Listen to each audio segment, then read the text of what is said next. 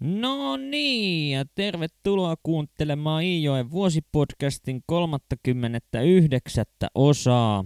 Mä oon Atte, ja tässä podcastissa mulla olisi tarkoituksena lukea Kalle Päätalon Iijoki-sarja kuluvan vuoden 2024 aikana. Ja niinhän siinä käy, että tuo viime jaksossa läpikäydyn työhakureissun jälkeen Herkkoa ei saa kirveelläkään enää uudestaan lähtemään töihin. Toki näin lukijan kannalta se lienee ihan helpottavakin asia, sillä kyllähän tässä nyt on ollut jo pitkän aikaa selvää, että ei Herkko tule mitään töitä tekemään tuossa kunnossa, vaikka muu perhe sitä kovasti toivookin – eikä toivo ainoastaan muu perhe, sillä tuolta tietyömaareissulta paluun jälkeen yksi jos toinenkin Herkon vanha ystävä käy tuolla Kallioniemessä houkuttelemassa miestä hommiin. Mutta näihin hyvää tarkoittaviin kyselyihin Herkko vastaa joko ärtyneesti, ajaen samalla kyselijän tiehensä, tai vaihtoehtoisesti itkien ja voivotellen omaa kohtaloaan, sillä hän on edelleen aivan varma siitä, että tuo keuhkotauti, jota hän luulee sairastavansa, tulee piakkoin viemään hänen henkensä. Ja jos nyt vielä jotain epäilyksiä on ollut sen suhteen, että perheellä tosiaan menee aika laihanlaisesti tuon talouspuolen osalta, niin viimeistään siinä vaiheessa voidaan olla asiasta aivan varmoja – kun tupakka alkaa aiheuttamaan riitoja ja sitä aletaan säännöstelemään. Ja tuo hetki on koittanut nyt, nimittäin Herkollahan on ollut tapana pitkälti koko sairautensa ajan polttaa tupakkaa lähestulkoon ketjussa ja istua vaan siellä Kallioniemessä sänkynsä päädyssä – mutta enää se ei onnistu ja Riitu joutuu alkaa säännöstelemään tuota tupakan määrää, minkä hän suostuu Herkolle antamaan sätkien käärimiseen. Ja sivuhuomautuksena lienee paikallaan mainita, että Herkolla on ennen sairastumistaan ollut tapana polttaa valmiiksi käärittyä paperossia, joten siinä suhteessa sentään jonkinlaisia säästötoimenpiteitä on tehty jo aiemmin tähän tupakointiin liittyen.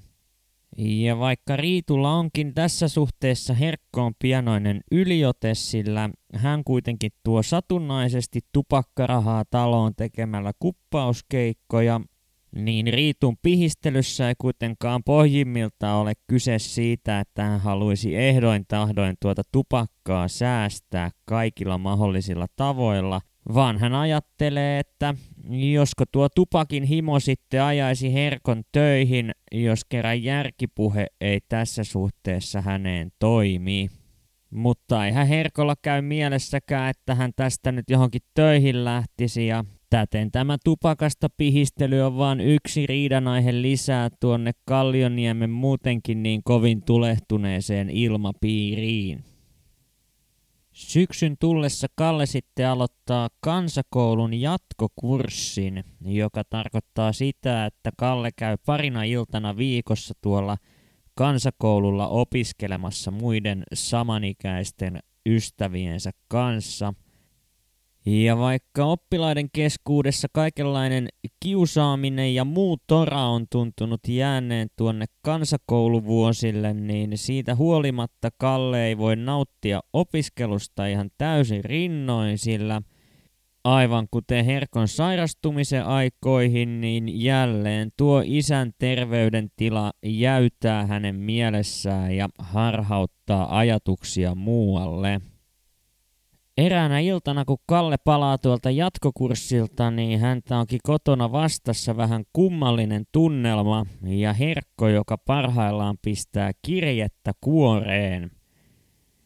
Ja tuo kirje on osoitettu Raumayhtiön Pudasjärven piiripäällikölle ja Riitu siinä antaa katseellaan Kallen ymmärtää, että nyt ei parane kysellä yhtään mitään – vaan sen sijaan Kalle ja Riitu lähtevät yhteistuumin viemään tuota Herkon kirjettä Romppasen puotiin, josta se pystytään lähettämään postimantan mukana edelleen kirkon kylälle ja sieltä aina sitten piiripäällikölle asti. Herkolta lähtöön Riitu saa luvan sillä verukkeella, että hän ilmoittaa anelevansa samalla romppasesta velaksi hieman tupakkaa, ja Herkkokin ymmärtää, että tällaisessa kerjuutouhussa Riitu varmasti on oikea henkilö ottamaan vastuuta, joten lupa heltiää ja täten aivan saman tien kun Kalle ja Riitu pääsevät riittävän kauaksi Herkosta, niin – Riitu alkaa selvittämään Kallelle tuota kirjeen sisältöä. Ja jos nyt joku sattui luulemaan, että tämä on joku työhakemus, tämä Herkon kirje, niin joudun aiheuttamaan pettymyksen, sillä sellaisesta ei ollenkaan ole kyse, vaan tämän sijaan Herkko kirjeessään tunnustaa, että hän on kerran vienyt Raumayhtiön Hartsukassasta 300 markkaa rahaa omin luvin. Ja tämä asettaakin Riitun jonkinlaisen moraalisen dilemman eteen, sillä uskovaisena hän on totta kai sitä mieltä, että varkaus on myönnettävä ja anteeksiantoa anottava, mutta perheen tilannetta miettiessään hän toteaa, että jos Herkko nyt myöntää tällaisen teon, niin hänen luottamuksensa menee täysin yhtiön silmissä – ja jos hän joskus sattuu vielä olemaan työkykyinen, niin töitä ei ole kyllä tarjolla tämän tempun myöntämisen jälkeen. Ja eipä siinä Kalle ja Riitun ihan hirveän kauan tarvitse tästä asiasta keskustella ennen kuin päästään siihen lopputulemaan, että eiköhän jätetä kirjan lähettämättä, revitä se ja päästetä vapaaksi taivaan tuuliin – ja näin myöskin tehdään, joten Herkon tunnustus jää tekemättä, vaikka hän ei sitä itse saakkaan tietää. Koska tuota Kalle jatkokurssiopiskelua on vain parina iltana viikossa, niin tämä tarkoittaa sitä, että Kalle periaatteessa on valmis lähtemään töihin, jos vain jonkinlaista työtä hänelle löytyy. Ja koska syksy on mitä mainiointa perunannostoaikaa ja Kalle on niittänyt mainetta oivana perunan nostajana, niin kappas vaan kun muuan Seppänen saapuu eräänä aamuna kyselemään Kallea Kallioniemestä töihin hänen perunamaalleen. Ja Kallella onkin kalenterissaan suorastaan ruuhkaa, sillä hän on menossa loppuviikosta romppaseen tekemään samoja töitä. Mutta siinä hetken kun keskustellaan, niin todetaan, että – Kalle kyllä ehtii myös romppasen perunan nostotyömaalle, kun vaan saadaan potut rivakasti ylös maasta alkuviikon aikana.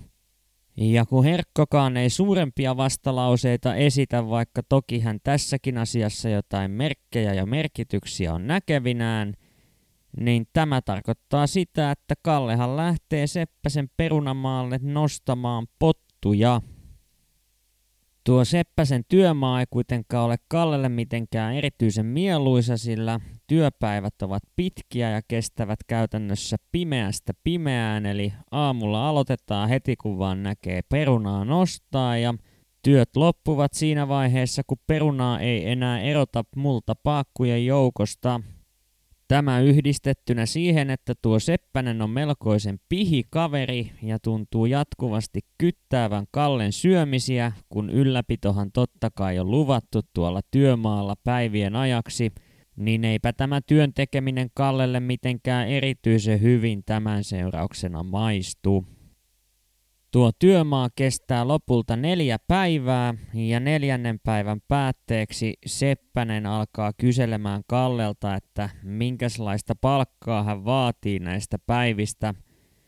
Ja siinä palkkaneuvotteluihin tottumaton Kalle ei meinaa saada sanaa suustaan, päätyen lopulta toteamaan, että määrittele itse tuo palkka – ja tämän todetessaan Kalle tuntee nilkassaan potkaisu, joka on peräisi hänen vieressään istuvan työkaverinsa Kyllösen Väinön jalasta.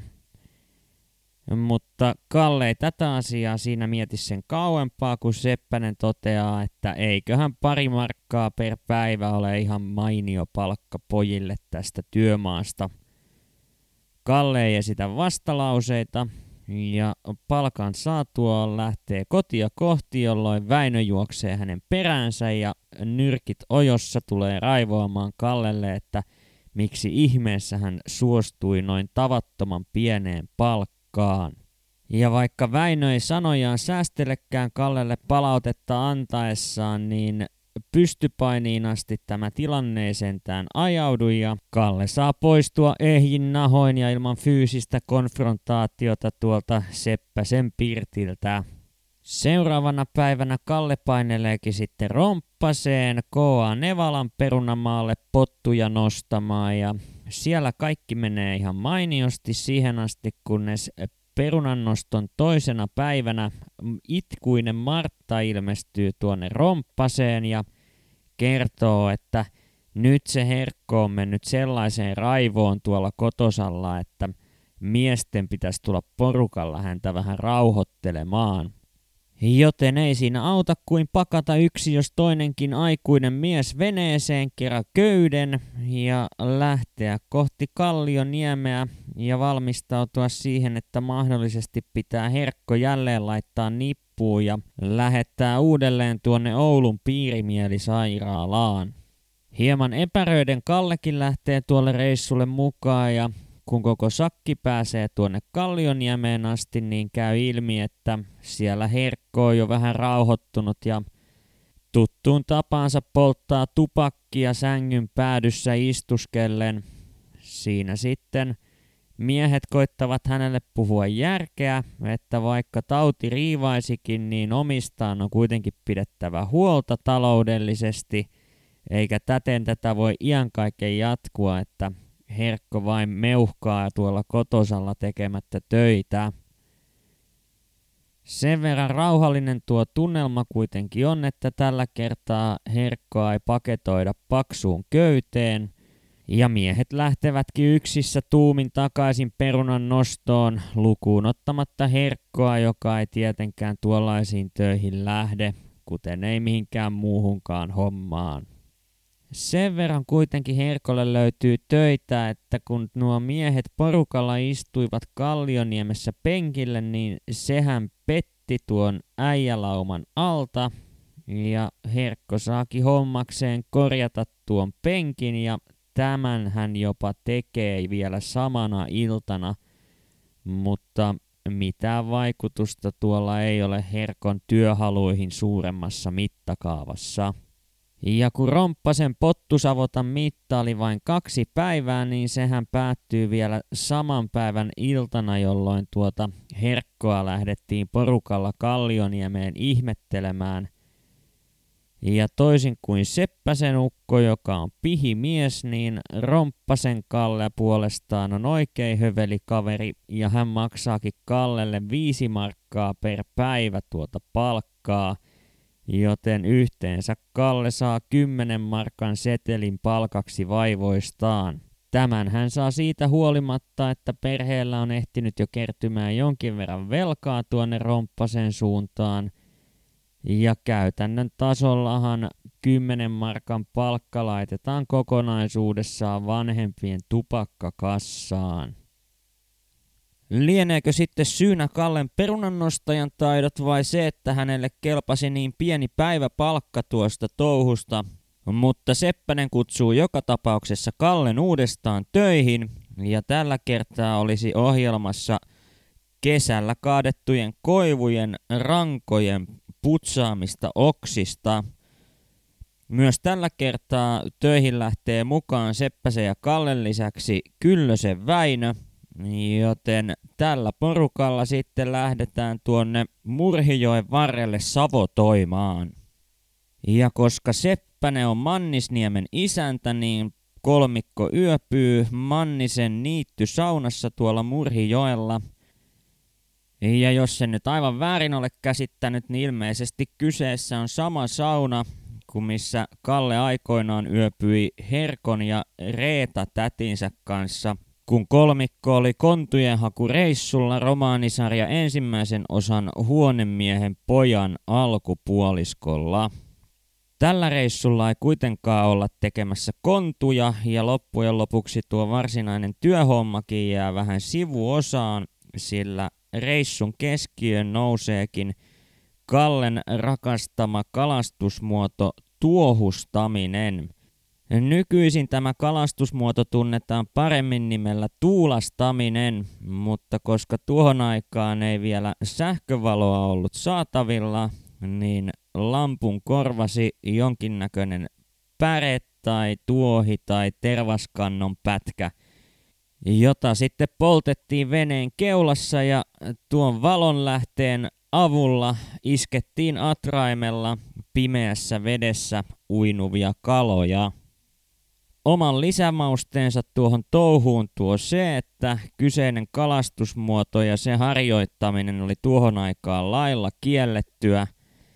Ja kappas vaan, kun juuri silloin kun tämä kolmikko on lähtenyt tuohustamaan, niin paikalle osuu kunnan nimismies, joka on matkalla romppaseen ja kolmikko ei tietenkään ole tuohustamisvälineitään piilottanut yhtään mitenkään, kun nimismies rantautuu tuonne Murhijoen varrelle ja kyselee, että josko korvikkeet joku tahtoisi keittää.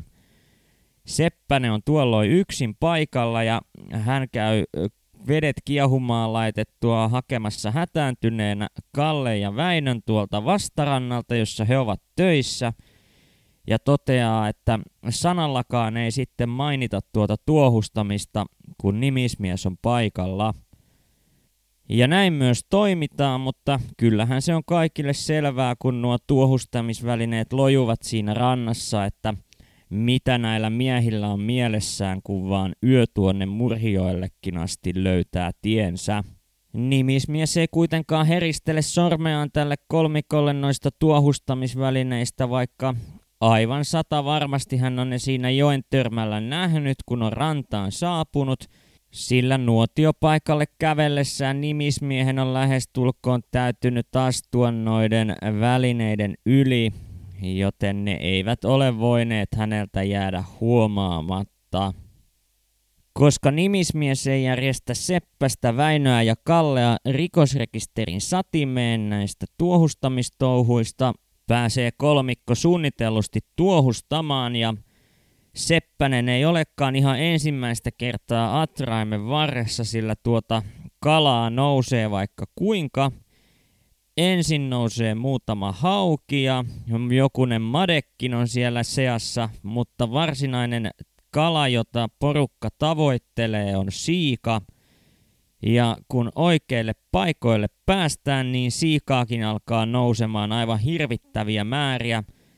Ja itse asiassa tuota kalaa saadaan niin paljon, että Seppänen joutuu seuraavana päivänä hakemaan astioita, joihin säilöä kaikki nuo kalat – sillä hän ei ollut varautunut ollenkaan tällaiseen saalismäärään ja oli ilmeisesti ajatellut, että josko nyt sen verran saattaisiin tuota kalaa, että saadaan syödyksi tuon työreissun ajan. Ja koska tämä kala on käytännössä ilmaista ruokaa Seppäsen pöytään, niin hän normaalisti kovin pihistä luonteestaan poiketen on oikein hövelillä tuulella näiden atimointiasioiden suhteen ja antaa poikakaksikon syödä kalaa niin paljon kuin vatsat vaan suinkin vetävät. Ja kun tähän vielä yhdistetään se, että Seppänen on oivallinen tarinankertoja, joka jaksaa kertoa juttuja vaikka läpi yön, niin tällä kertaa Kalle viihtyy työmaalla oikein hyvin huolimatta siitä, että sää on sateinen ja kolea ja kaikin puolin kylmä ja ikävä – Loppujen lopuksi tämä työreissu kestää kolme kokonaista päivää ja neljäntenä päivänä on sitten kotiin lähdön aika. Ja kun kotiin paluuta tehdään, niin alkavat Kalle mieleen palautumaan myös kotona odottavat ikävät asiat. Mutta ennen kotiin paluuta Kallen täytyy vielä piipahtaa tuolla Mannisen niemessä, missä Seppänen asuu, sillä palkkaneuvottelujahan ei ole vielä käyty – Joten kuunnellaanpa katkelma täyden tuntirahan sivuilta 146, 147 ja 148, jossa tuo kolmikko, joka nappasi veneisiinsä Murhijoilta mukaan myös lastin Seppäsen heiniä, pääsee vihdoin perille tuonne Mannisen niemeen. Kun olimme soutaa kitkutelleet proomuväylältä jonkin matkaa, aloin kurkkia olkapääni yli kotia kohti. En ollut ilinitte edes Väinölle puhua peloistani, vaikka tiesin, että isän sairaus oli yleisesti tiedossa. Varmaan myös tieto Romppasen pottuväen meillä käynnistä oli jo laajasti levinnyt. Kun vilkuilin jatkuvasti kotini suuntaan, kääntyi Väinökin ja sanoi. Mitähän siellä Herkko on tällä aikaa möykäröinyt? Isäsi. En osannut sanoa mitään. Aloin vain soutaa, leuka kurkkua vasten painettuna. Ehkä Väinö aavisti tunteeni, kun sanoi. Siitä on jo monta vuotta, kun me asuttiin huonemiehinä tuolla Lahtelassa. Muistatko sinä suunnillekaan kauanko? Täh? Mahtaa olla seitsemän kahdeksan vuotta, kun on tässä välissä keritty käydä kansakoulu. Väinö päästi rähäkän nauru ja sanoi, silloin sitä kuumina kesäpäivinä käännettiin kiveä ja uitiin tuolla Kallioniemen rannalla. Kyllä kai muistat, kun Rippe, äitisi, monesti tulla kauhotti sinua kaiottamaan järvestä. Saatana, että sillä Riitulla oikeesi se remmirulla vyöliinan lakkarista kätevämmin kuin järkejää. Ja sinä hyppäsit kuin kirppu. Oloni keveni. Jatkoimme yhteisten penskavuosiemme muistelua ja minun oli välillä pakko jopa nauraa Väinön mahtavasävyistä puhetta kuunnellessani. Myös se, että Kallioniemen ohi soutaessamme erotin penskoja liikkumassa pöksien vaiheilla helpotti oloani. Pilvinen päivä oli hämärtymässä, kun pääsimme Mannisenniemen rantaan. Isäntä ryömi heinävuoren yli. Kun nenästimme veneitä rantamatalaan, Seppänen sanoi, nyt lähetään pojat patistelemaan akoilta korvikkeet, ennei kanneta lattoa yhtä heinäsylystä. Emme Väinön kanssa alkaneet riidellä vastaan. Otimme kirveet, eväskontin sekä tyhjentyneen pottusäkin kuoreen ja lähdimme taloon. Mannisen huoneisiin tultaessa joutui kulkemaan ensimmäisenä ison köökin läpi, pyrkipä sitten pirttiin, isäntäväen kamariin tai pikkuköökiin. Molempia köökejä käytettiin ruokailupaikkoina. Milloin talossa oli iso väki, ruoka laitettiin ison köökin pöydälle. Naiset olivat hoksineet hitaan lähestymisemme ja keittäneet valmiiksi korvikkeen. Kupit ja sokeriaski oli laitettu sillä kertaa ison köökin pöydälle, jonka ympärille istuuduimme. Palkollinen alkoi kaadella kuppeihin ja minua vilkaisten sanoi. Onko se Kalle kuullut, että isäsihän jouduttiin taas kuskaamaan piirille? Oli noussut niin raivoa, että Riitun oli pitänyt hällyyttää virkakunta. Poliisi ja automiehet oli sen sitten eilen hakeneet. Kööki tuntuu heiluvan kaikkiin suuntiin ja minun on pakko nousta. Lähden ulkoovea kohti ja luultavasti horjun kävellessäni. Minua haluttaisi hyökätä juoksuun, mutta pakotan itseni kävelemään ja kähisen. Pitää käydä huusissa, emäntä sanoo hätäisellä äänellä. Miksi sinä menit sanomaan Kallelle näin äkkiä? Valmistelematta. Poika rukka älijätti ihan valkeaksi ja huulet rupesi vapisemaan. Ei sitä tarvinnut mennä ihan kylmiltään sanomaan, sanoo Seppänen.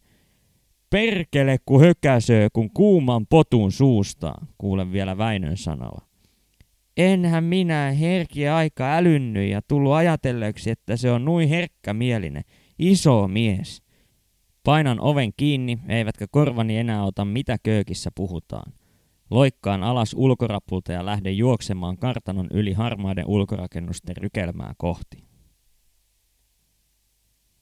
Tällaisiin tunnelmiin päätetään tämänpäiväinen jakso ja huomenna sitten lähdetään ihmettelemään, että millaista se päätalon perheen elämä mahtaa olla nyt kun Herkko on jälleen viety sairaalaan. Joten kiitos kun jaksoit kuunnella taas tänne asti ja palataan huomenissa asiaan. Moikka!